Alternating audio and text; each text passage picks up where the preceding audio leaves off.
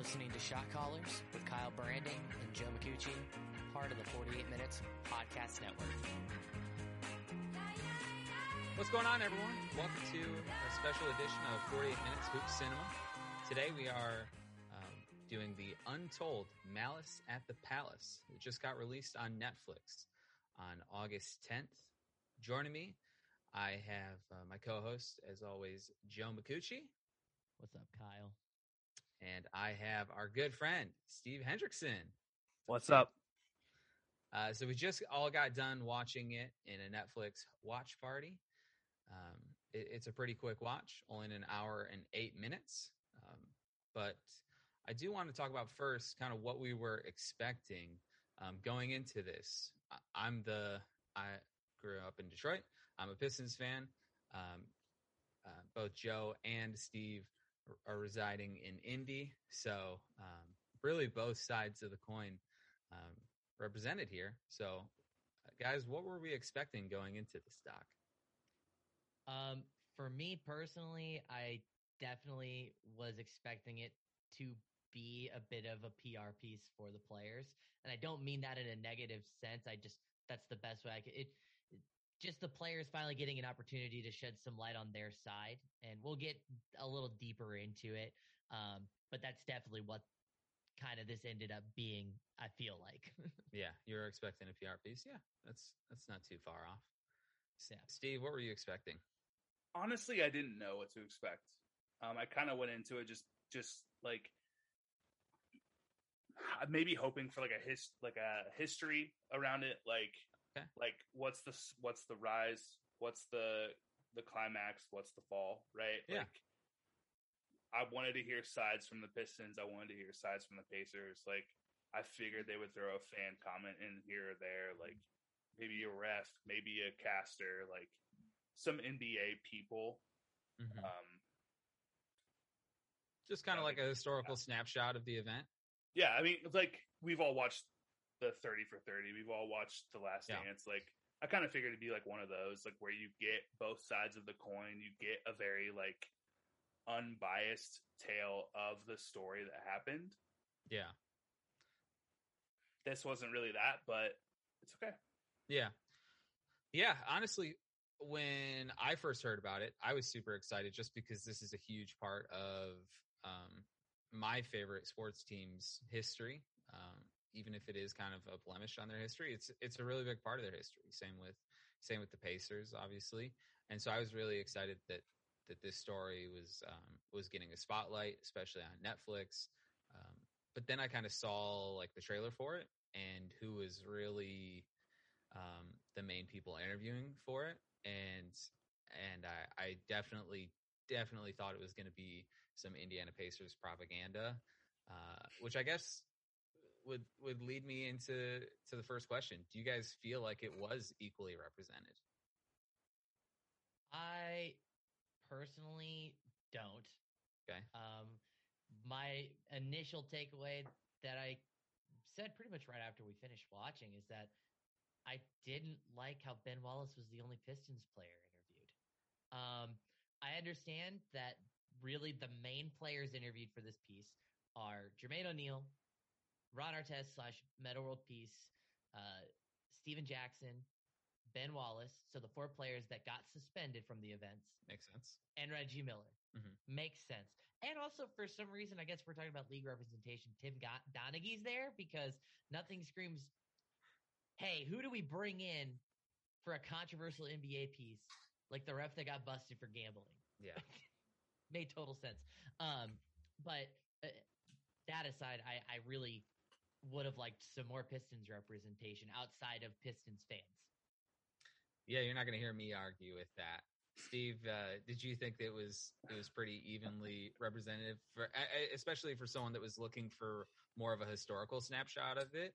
Um, do you feel like you got kind of the historical part of it, or do you feel like you got more of one side? Uh, specifically, do you think you got the Pacers side of it? I I think I'm I'm on the same page as Joe. I think it, it was very much a like it was very much a, a Pacers propaganda piece. It was very much like we were wronged for the suspensions that we received. Like it was cool to hear Ben Wallace, you know, um, obviously like the one piston suspended from the whole altercation, but yeah, I mean, I I wish I wish there would have been more representation from the from the Detroit team, not just the Palace of Auburn Hills staff. Yeah, which is surprising because at the time they are the the world champs. Like mm-hmm. at the time of this fight, um, yeah, they are by all means a, a list. You know, in, in the basketball world, right. they are um, as big as it gets, and so um, it's it's very interesting to me that that there's not more representation from the Detroit side. Of course, um, I, I, say from a very biased point of view. Um, I thought you know 25 minutes in, um, they have they haven't even got to the malice at the palace yet. 25 yeah. minutes in, it was it was all backstory on Jermaine O'Neal. On I'll refer to him as Ron Artest because that was his name up at the time of this of Ron Artest of like Stephen Jackson and just players um, for the Pacers. And I thought it did a good job. I mean, talking about their backstory, I thought it might have been a bit too much. But then they talk about Ben Wallace for ah split second. I mean, it's it's maybe thirty seconds, and and Ben Wallace talks about um, you know losing his brother, but that's it. It doesn't show any photos, any videos. Really, it doesn't go any any more in depth. It just says, "Hey, I was struggling because I lost my brother," and then they kind of move on. Um, and so I, I, did think it was a bit weird with with Ben Wallace being, you know, twenty five percent of of the suspension. I, I didn't think it was twenty five percent of the representation. Um, I, I, I like. It would have been nice to have even one more player for that Pistons team, solely because I, I kind of go back to uh, I forget who said it. Mm-hmm. It one of one of the guys uh, makes the comment referring to when Ben Wallace was throwing the sweatbands that at Ron Artest. Mm. He's like, "Well, the fans don't know that we're all friends." Jermaine O'Neal, Jermaine. yeah. It's Jermaine O'Neal, and so I'm just sitting there. I'm like, "Well, it would have been nice to maybe have one or two Pistons be like, yeah, we didn't have any issues with the Pacers. We had an issue with the, you know what I mean? Mm-hmm. That just that other side to back that claim up because I'm still kind of walking out of it like uh, there was nothing that tells me that the Pistons and Pacers were amicable uh, out out of the game. You know what I mean? Yeah. Like that just that's kind of just one little plot hole maybe to it. And I I don't doubt Jermaine O'Neal, but from a storytelling aspect of this documentary, that's something that's would have been huge to include. Mm-hmm. I, I want to piggyback off that too. I think like you you have Ben Wallace, who is the one Piston that is suspended, who faces any sort of repercussion. But I would like to hear from Rasheed Wallace, even like mm-hmm. someone who who also went into the stands to to pull Ben out. Mm-hmm. It's like, do do we do we know that they're friends? Do we know that there mm-hmm. was like no bad blood and it was all just on the court? Or did it did it spill over? Like, is Ben Wallace still frustrated? Like, was that as big of um you know for lack of a better word stain on the pistons legacy as it as it could have been for let's say jermaine o'neal or stephen jackson or i mean you look at it like it is reggie miller's last season because of it mm-hmm. so like you know like was it was it squashed or was it is it still a very like heated thing for those players at the time yeah, that's a good point, and, and that's something they don't really touch on, um, specifically with like Ben Wallace. Is like, how does he feel about it now? Like, are they good?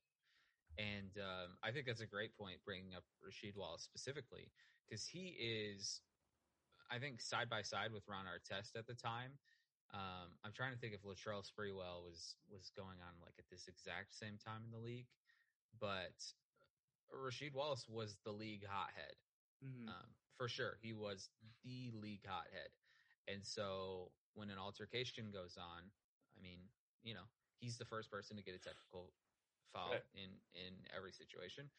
Um, you know, he seemed to be, in perspective, I'd say a little bit calm in, in this, but yeah, he he does jump on that scorer's table and kind of like you know try and grab Mhm. Ben and and potentially de-escalate. And um, I think he would have been the one Piston that I would have liked to to hear from. But yeah. Yeah, the uh the armband thing that you brought up, Joe, I thought that was super interesting. That was just something I didn't realize that was going on. Ben Wallace takes Mhm. off. He, famously, he has headbands, he has armbands. He takes Yeah. he takes them off. He starts throwing them, and that I mean that might egg the fans on to say, "Hey, it's okay to throw some stuff." And that's just something Yeah. I didn't even realize was going on, and that the documentary kind of showed me, and I thought, wow, that's that's really interesting. Is there anything that this documentary kind of shed light on for you guys? Um, so just full to kind of put it in context, I was in the fifth grade when this happened. So I really didn't remember about all the legal ac- aftermath. Mhm. I, I truly didn't. Um, because really after that happened, the Pacers were like blackballed in, in Indiana. Mhm. Like, yes, it, it was Reggie Miller's last season, and yes, you see all those shots at the end of like all the fans crying and whatnot. But I mean, you just that team was you didn't hear about them after it happened because parents were just trying to keep their kids away from it, and so I never really knew about Jermaine O'Neal getting the appeal, um, or even about John Green, um, the guy that threw the cup. Mhm. Um, so that was one eye opening, but two made the whole situation. It just kind of relit anger Mhm. for me Yeah, um, and frustration. So th- those were definitely the two biggest takeaways yeah, uh, as far as like what what I didn't know or what what light was shed yeah. on the situation. Steve, what about you? Is there anything new that you kind of picked up on here um, that you found was, was a bit interesting? Yeah, I mean, I think I think the same for Joe. Like, I was in elementary, middle school when this happened. Like, we all watched the game. Like, I remember going to school the next day and just being like, "Yo, guys, like, did you see what happened? Like, isn't that insane? Like, you saw him like slip and punch that guy. Like, that was crazy. Like, I just remember the the like preteen angst inside of my body cared so much more about like the players that I loved, right? Like I had Mhm. met Ron Artest a year before that. In oh, was it 06, 07 was when it happened. Or I met him in like uh, like 04, 05. I can't remember the year, but I was like, like I had a I had a very like personal attachment to Ron Artest because he was so nice to me, and so I was like, yo, like that was crazy. Like, you know, like I I was more so like stoked that they were defending each other, like because in my head, like that's what it was, like that's what they were doing. So Actually, uh, oh, eh, sorry. No, no, no, you're good. Uh, so like when I hear them saying like that's what it was, I'm like, okay, cool. Like that that shed the light on that where I was like, okay, so I wasn't crazy for thinking like they were defending each other as opposed to like they were just attacking fans. Um, which which I think a lot of people thought that's what it was was they were just attacking bands because they were upset, right? Um, Yeah, so that i mean obviously like all of the backlash from it like i didn't know the appeal happened. I didn't know that, that there was a conviction. Like i didn't i didn't know really like any of the the legal stuff that happened because like to joe's point like my parents stopped caring about the pacers. So you know whatever they watch when i was so young that's what i watched so it, it was more the colts than it was the pacers in my house at that point yeah. That actually that event, that is what pretty much turned Indianapolis into a football town at that point. um, which is crazy to think about.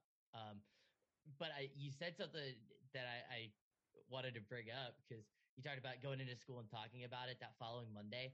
Um, and this is for both of you because Kyle, you grew up in Detroit, so this obviously affected all of our communities. Did your teachers like take a moment in any of your classes to be like, let's talk about what happened? My my homeroom teacher in fifth grade, like just like probably to start the day, she's like, before, you know, before we do anything, does anybody want to share their thoughts on what happened on Friday night? Like it was a, it was like a big deal in my school. Um, I don't I don't specifically remember it being addressed. Um, I was, you know, same age as you guys. I'm 29, so um, I I remember watching the game. I was living with my mom. Um, I was watching the game live. It was going on. We thought, oh my gosh, this is crazy. I of course was like excited, loved it.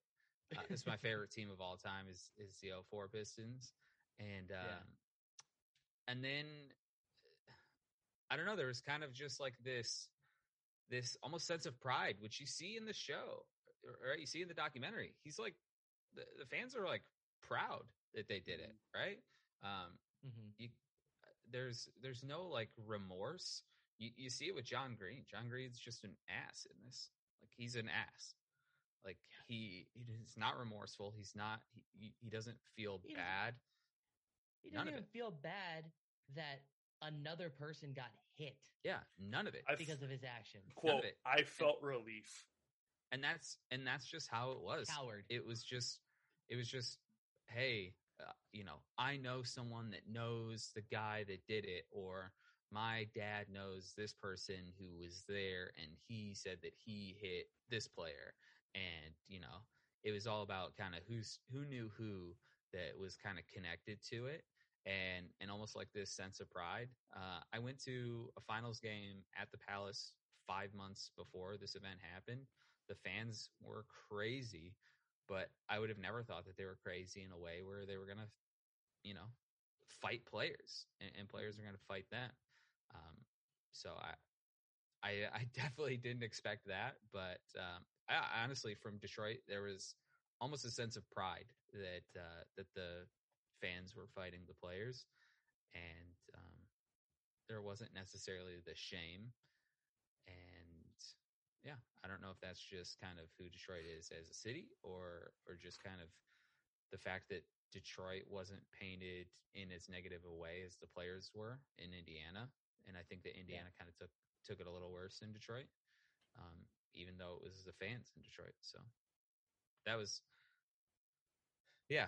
Long story short, um, John Green being an ass was kind of the biggest, the biggest, uh, the biggest surprise. For you. Yeah, just Yeah. seeing him. And again, I remember people being proud, but it's it's crazy to see someone just not be remorseful, and you know, it it's pretty rough.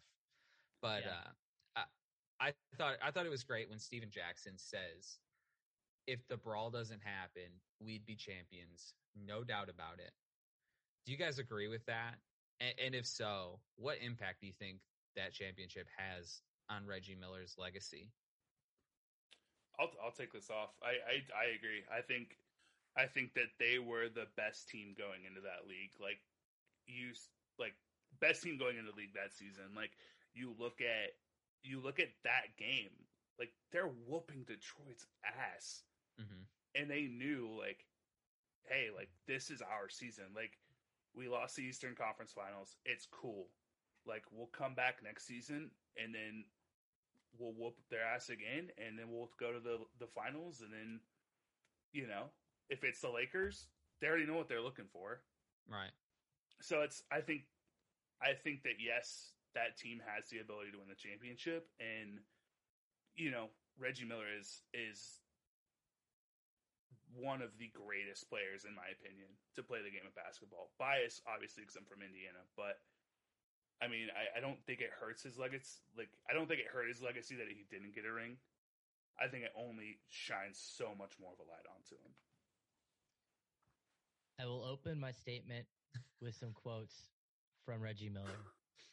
of course You guys don't understand how good we were.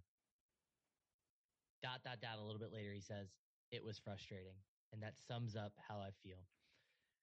The 0304 Pacers, let's just run through some stats.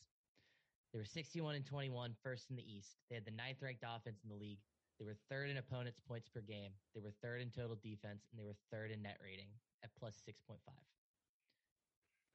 Going into the game, Jermaine O'Neal was playing 32 minutes per game, 23 points per game, nine rebounds per game, 2.6 blocks per game. He gets suspended for 25. That later gets alleviated. Ron Artest was playing 41 minutes per game. I'm going to say that again. Ron Artest was playing 41 minutes per game, averaging 24.7 points per game, six rebounds per game, 1.7 steals per game, 3.3 assists per game. He gets suspended the rest of the season. Stephen Jackson was playing 38 minutes per game, averaging 15 points per game, five rebounds per game, 1.4 steals per game. And Reggie Miller was hurt. He didn't play his first game of that season until December 4th. But once he did play, he provided 32 minutes per game four, uh, 14.8 points per game. The Indiana Pacers in 2004 2005 end up with a 44 and 38 record, sixth in the East, the 20th ranked offense, but still fifth in opponents' points per game. They were still dogs on defense, 11th in total defense, 15th in net rating at 0.9. That is because their entire starting roster is basically decimated because of this brawl. There's not a doubt in my mind the Indiana Pacers win the championship in 2004, 2005 if the Malice at the Palace doesn't happen. It is still the biggest what if of my sports fandom life. Watching this was so I knew going in I was going to be upset. This just reiterated it. Um, there were legitimate points where I cheated up when they're like going through the building of the team. And yeah, it's like what Steve says Reggie Miller gets a championship. That's what it boils down to. That's what it does for his legacy. It's not he spent 18 years in one city in a small market to not win anything. It then turns into he spent 18 years in a small market and got it done. Mm-hmm. That's it. It it sucks. Um and it doesn't even it doesn't just change the trajectory of Reggie Miller's career, it changes the trajectory of Jermaine O'Neal's career. Mm. Stephen Jackson says it himself. Jermaine O'Neal was on the cusp of becoming one of the greatest players of all time. Now, maybe that's a bit of a stretch, but I think we definitely hold Jermaine O'Neal in much higher standard than than what his career ended up being because he ends up being the leader of a decimated roster Mm. after the brawl because the Pacers clean house. Yeah. Completely clean house after this happens. Um and Jermaine O'Neal was the holdover until he gets traded away. Um yeah, it just it, it really sucks. Um Yeah. that's that's kind of th- there's no other way to end it other than that. It just really sucks. And I'll just circle back to you. you guys don't understand how good we were. I don't know if Jermaine O'Neal becomes an all-time player, but I do know as a Detroit Pistons fan back then, we were going up against Jason Kidd in the Eastern Conference. We were going up against um, Shaq and Kobe in the finals the year before, and then we were going up against Tim Duncan and the Spurs. As a Pistons fan, there was no one I was more afraid, frustrated, non-excited to go against than Jermaine O'Neal. And that is with every other person in the league at that time, with just a stacked, stacked amount of Hall of Famers in the league at that time, and no one I wanted to see less than Jermaine O'Neal. And I specifically remember it. I specifically remember it. There was there was no one I wanted to play against in video games less than Jermaine O'Neal. What was the uh the NBA Street Volume Two? You Oh, remember yeah. that game? He's insane. He's Oh, yeah. He's a absolutely cheat code in that game. He's a cheat code. It's it's un it's unfair. Uh, he uh I hated Jermaine O'Neal. He was so frustrating for me as a Pistons fan. Well, I, I Yeah. actually want to I actually want to add to that too. I I hated Ben Wallace. Yeah. 'Cause I knew how good he was. Like Mhm. you you Yeah. you know going into a Pacers Piston game that Ben Wallace is literally going to like tear your team apart. And that's and I, I hated it. I hated it. This is greatest basketball like defensive basketball player in that time. hmm I He mean, was to, th- so to this good. day, to this day, Kyle, as you've become friends with not only Steve and I, but a, a few other people in the Indianapolis area, what's the first thing they probably say to you whenever you mention you're a Pistons fan? The mouse. Yeah, The mouse. I mean, it's yeah, and it's, and it's it's always the conversation. It, it, this is how it seems to go, right? With the with the Pacers fan, and correct me if I'm wrong here. With the Pacers fan, it's always, yeah, yeah, but our players aren't afraid to to go into the fans you know, go into the stands and whoop your ass. And then and then as a Pistons fan, we say, yeah, yeah, well, Detroit's so tough that we're not afraid to come on the court and square up against a player. And so uh Yeah. But that toughness that's on the court when you see Jermaine O'Neal and, and Ron Artest, both guys that are defensive player of the year candidates. Ron Artest has a couple trophies himself. Um, and Ben Wallace, uh, you know, he's a, a multi-time defensive player of the year. That toughness that they have on Mhm. the court, I think that both both cities kind of represent really well and uh, and kind of carry with them when talking about this malice at the palace conversation and it's just kind of uh, kind of part of it. Just But then- looking Yeah. looking Go at ahead. a stat for Ben Wallace, five time NBA All Defensive First Team, five years in a row. It was insane. Yeah, only- that's why he's going into the. Hall- That's why he's in the Hall of Fame. Yeah, the only person that has more defensive player of the years than him is Hakeem Olajuwon. I mean that that's it, and I would say Hakeem Olajuwon's a top fifteen player Yeah. of all time, and, and Ben Wallace is undrafted. It's just a guy that just busted his ass. So, but I mean, Ron Artest I think was about just as good defensively, and, and after that season, Ron Artest he requ- he requests a trade out of Indiana. His teammates call it a coward move, and, and Ron Artest even says himself that he felt like a coward after he just got done winning a title with the Lakers. Do you guys think Ron Artest had to request a trade after how bad this all looked and went? You think it? it Yeah, it's kinda had to be actually. Um, I think if there's one thing I really detested about this uh, this this movie is that it does not go in about how the city of Indianapolis reacted to these players. Mm, Ron Artest needed to get out of Mhm. Indianapolis. Like the Pacers blew the team up because the fans wanted nothing to do with this team. Mm. He could not stay. I, I I- and I hate that he feels like a coward because of it. Because in the long run, he did what was probably absolutely right for his mental well being. The the city turned their back on these players.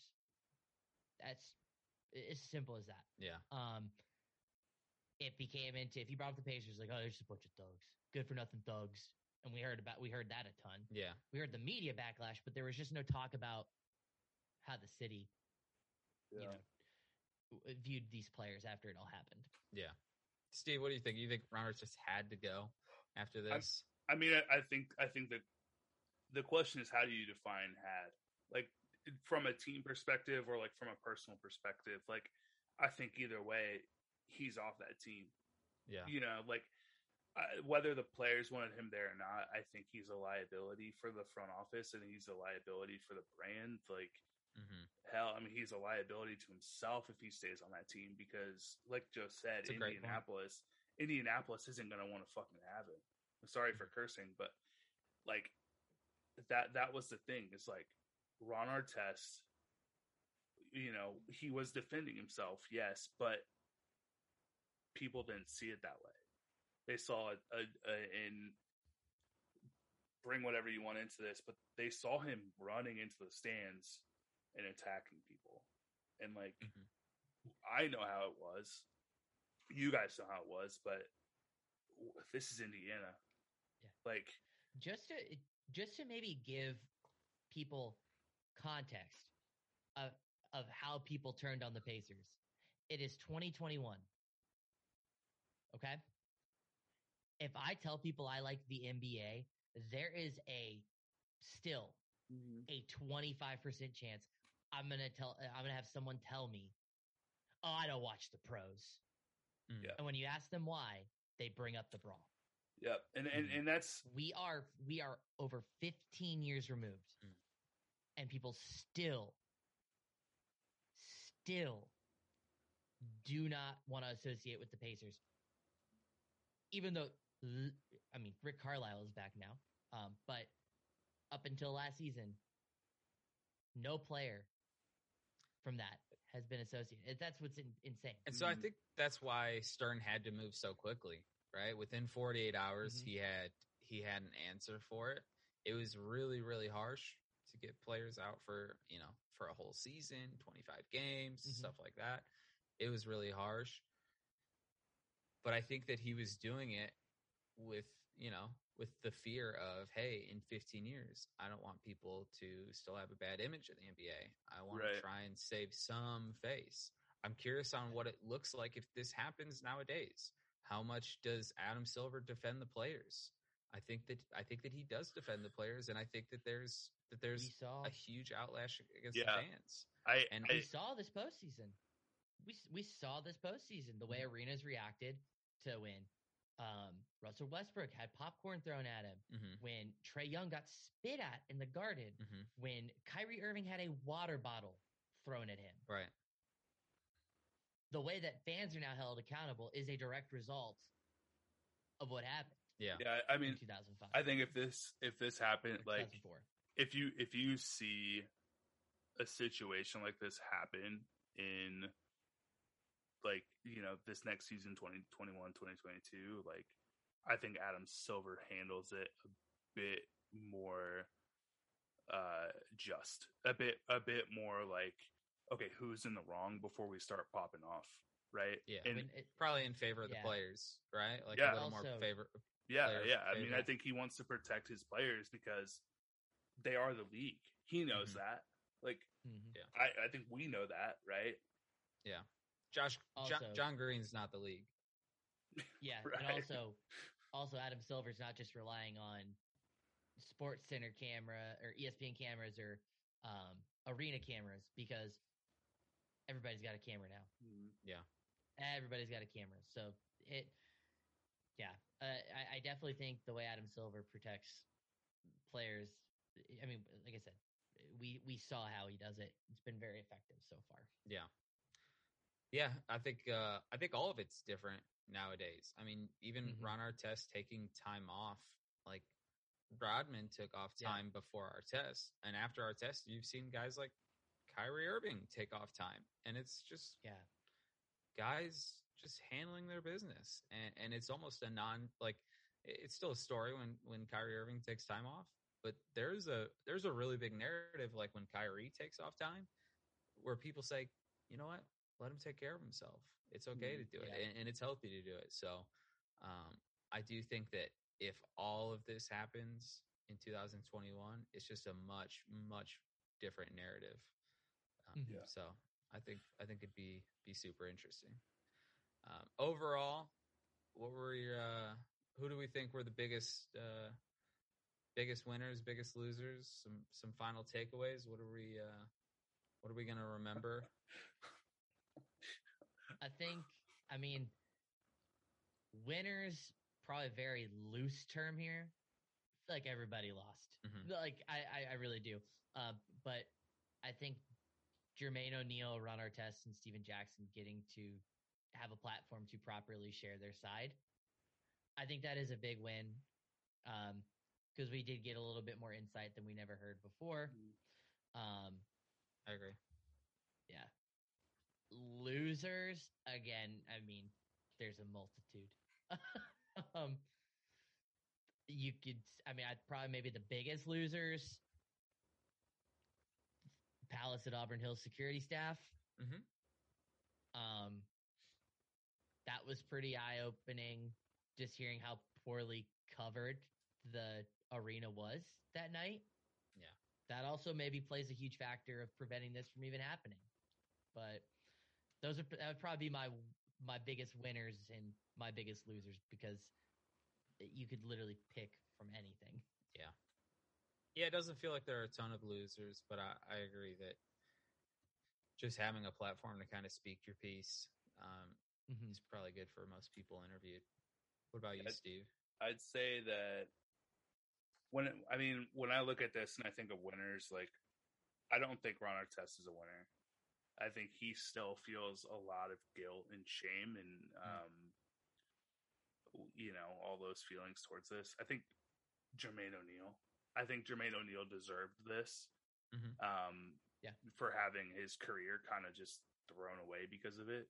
Um, you know, I I always will think of him as a pacer, and I will always love and respect him as a player. But this should like shined a lot of light onto that. The biggest loser, I don't remember the dude's name, but it's the guy that was on the court and like like stance up to Ron Artest and got absolutely swung on, and then he's This- like this guy? getting interviewed. He's getting interviewed, it's like, man, it's 15 years ago, and you're still like, you're still holding on to this sense of pride that you got whooped on national television, and you don't feel anything about it. I think he's a loser, and if I saw him, I would swing on him too. Yeah. Yeah. uh, Again, as a Pistons fan that that was, you know, not there that night, but but in those crowds those years, I think that uh that Pistons fans in this were, were losers, unfortunately, or you know, specifically uh, a handful of a large handful of, of Pistons fans uh, on November nineteenth were were losers. Um, I think that, and I forget his name, the uh, the guy on Indiana that says you can go get your foul now.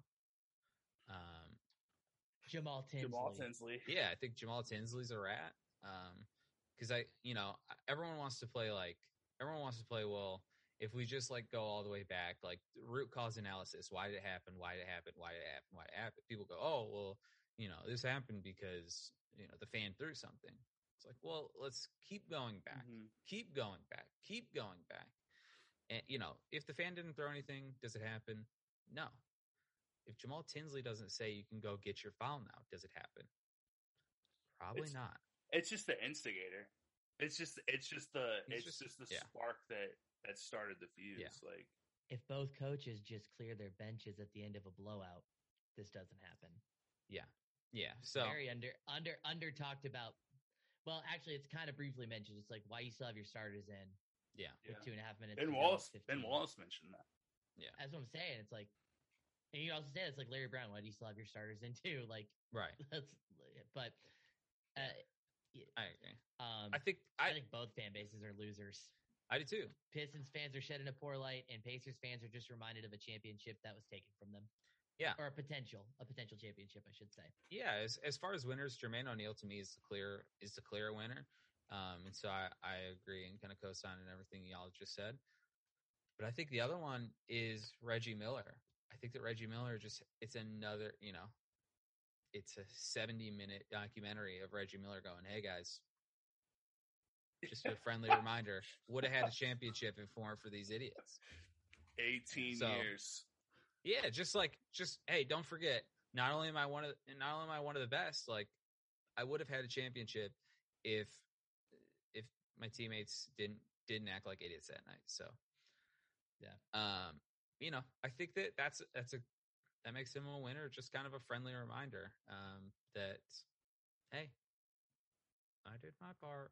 So. Unfortunately, he it was a, unfortunately it was a group project, and he had some some bad classmates.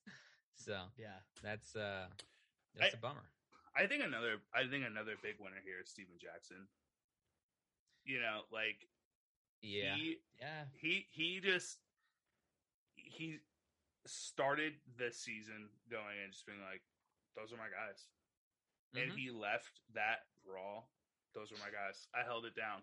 Like and he still he still feels the same way. And it's just like I gotta give it to him, man. Like he went out swinging, and he's he's still with that same mindset. Hey, listen, Yeah. I I I loved.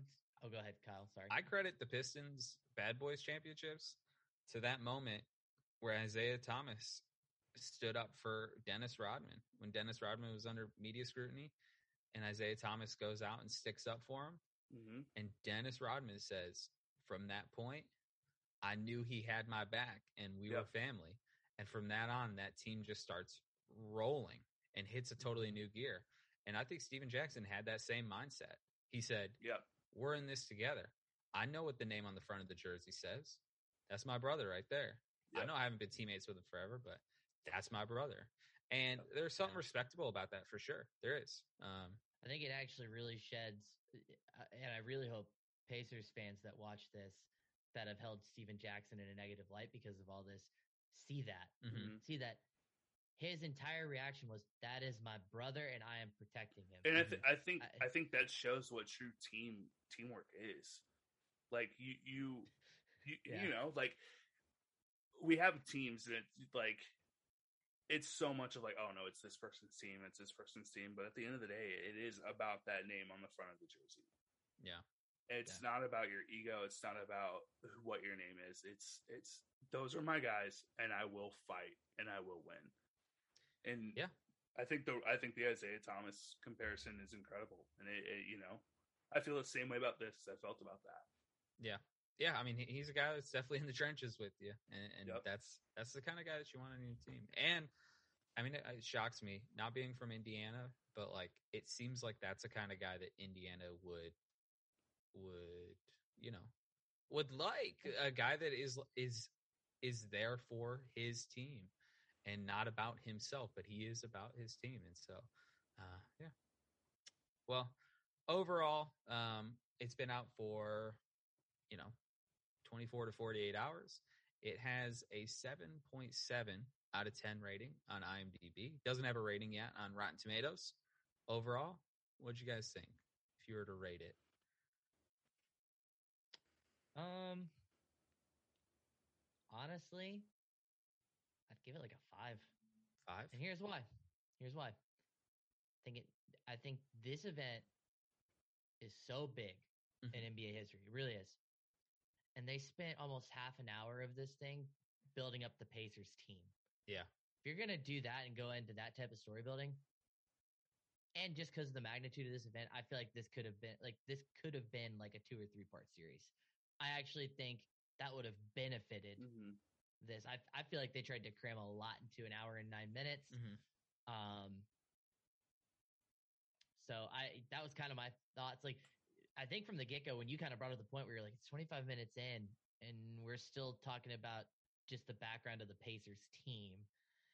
And that's when I was kind of like, yeah, they're about to go through a whirlwind of stuff in like 45 minutes. So, yeah, I, I actually feel like it could have been, uh, I don't want to say drawn out, but I think it could have been like a one to two episode thing.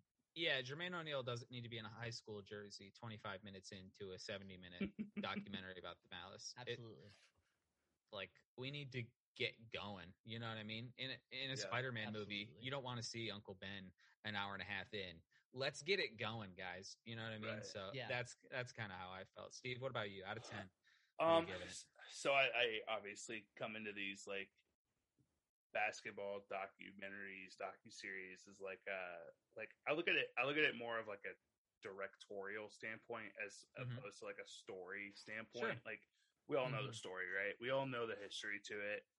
Um, I think like if I'm watching it as someone who does not know a single thing about this, like if I'm watching it as like, you know, a 14 year old kid, like I'm I'm gonna learn a lot from it. I think I'm giving it a seven. Yeah.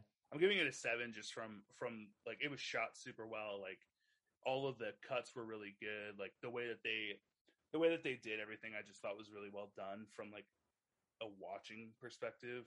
I mean, yeah, I would have liked it to be maybe two, three episodes. That's what I thought it was. I thought it was a series. Like Mhm. we're gonna do one episode about the Pacers, one episode about the Pistons, and we're gonna do like one episode of the actual brawl itself, and then do like an episode of the aftermath. I think that would have been a much better, like more concise way to watch it.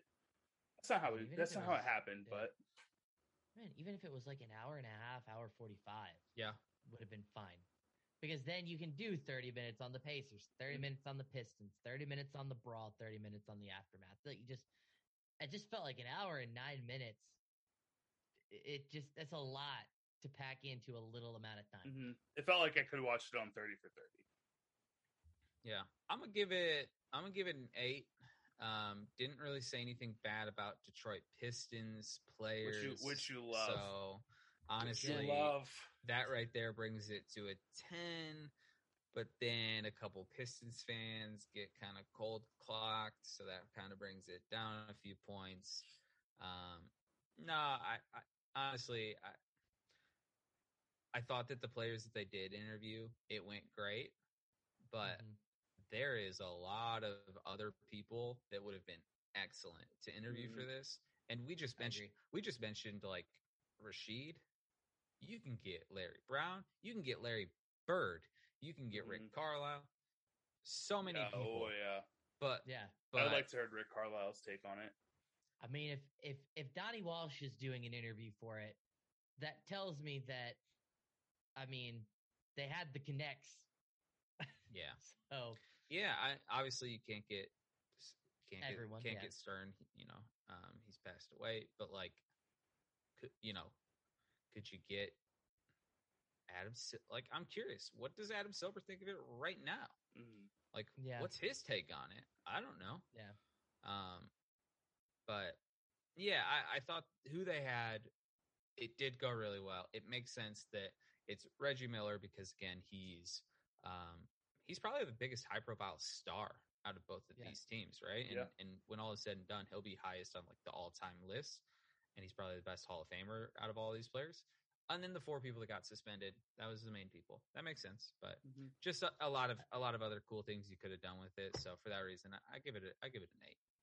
another interesting thing that I would have liked to have seen from the interviews. Jim Gray was the only media member Mm. interviewed. I would have loved to have seen someone from Detroit's media and someone from Indianapolis's media commenting, like someone like Bob Kravitz from Indianapolis, or even Mitch Mark Albom. Boyle, the pacer. Yeah, Mitch Albom. Um, just just somebody who was covering the team at the time. I I feel like that's a huge um bit of you know insight that this was also missing. Yeah. I- So I also I would like, want to touch on this too. Like, it's a lot about mental health of Ron Artest and like Yes, where it he is. was, and like I would like to see like you know obviously it wasn't talked about at all in the media because no one cared about that stuff. But like, is that like is that another thing that like you know if if we were as like mentally like mental health focused as we are as a society now like is that something that happens and maybe his suspension is less and it's like oh we care more about like him getting therapy taking time away like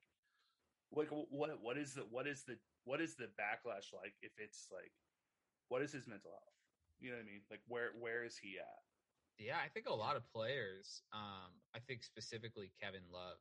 When when I think about like players that have come out about mental health, um, I think that a lot of players have been really brave, wrote really good pieces. Um, you know, given really really good inside looks about you know about their mental health and kind of what that looks like them playing with uh, with maybe not the most you know stable Mm. mindset at the time and and feeling comfortable reaching out and that's become a lot more normalized and accepted and supported which is awesome to see um, of course, and i think that another reason where if this happens again you know right now Yeah. i think that that's a huge part of the conversation and i just i agree i just don't think that that was really part of the conversation no not at all and, and that's it i think it changes it if it is. Yeah. i Yeah. think the conversation is much different if that's brought into the light Yeah. all right guys any uh any final thoughts before we wrap up this episode of hoop cinema no. Um, again, I just wish it was a little longer. Yeah. Um, another just little bit of pain Mm. for Pacers fans, but overall, just glad that that the guys got their got their spot. Yeah. To to say their piece. Well, that is going to do it for this episode of Hoop Cinema, presented by 48 Minutes Network. Appreciate you guys listening along. Make sure that you uh, subscribe to us on whatever podcast platform you're listening to, whether it be Apple Music, Spotify, or any of those. Uh, turn on some notifications. That way you get notified when we, uh, when we post something. You can also find us on Twitter at 48 Minutes Network. And we appreciate it. Make sure you tweet at us uh, how you guys are liking Summer League, what you guys thought of the documentary, if you guys liked it, disliked it, what you guys wanted to see, what you guys thought. And uh, yeah, just tweet us whatever's going on. We appreciate it, guys. You all have a great week. Thanks for listening to Shot Callers. Make sure to subscribe to the 48 Minutes Network wherever you're listening to your podcast and leave us a review if you like what you're hearing. Also, be sure to give us a follow on Twitter over at 48 Minutes Network. I'm gonna stop and give you all the love I got and show you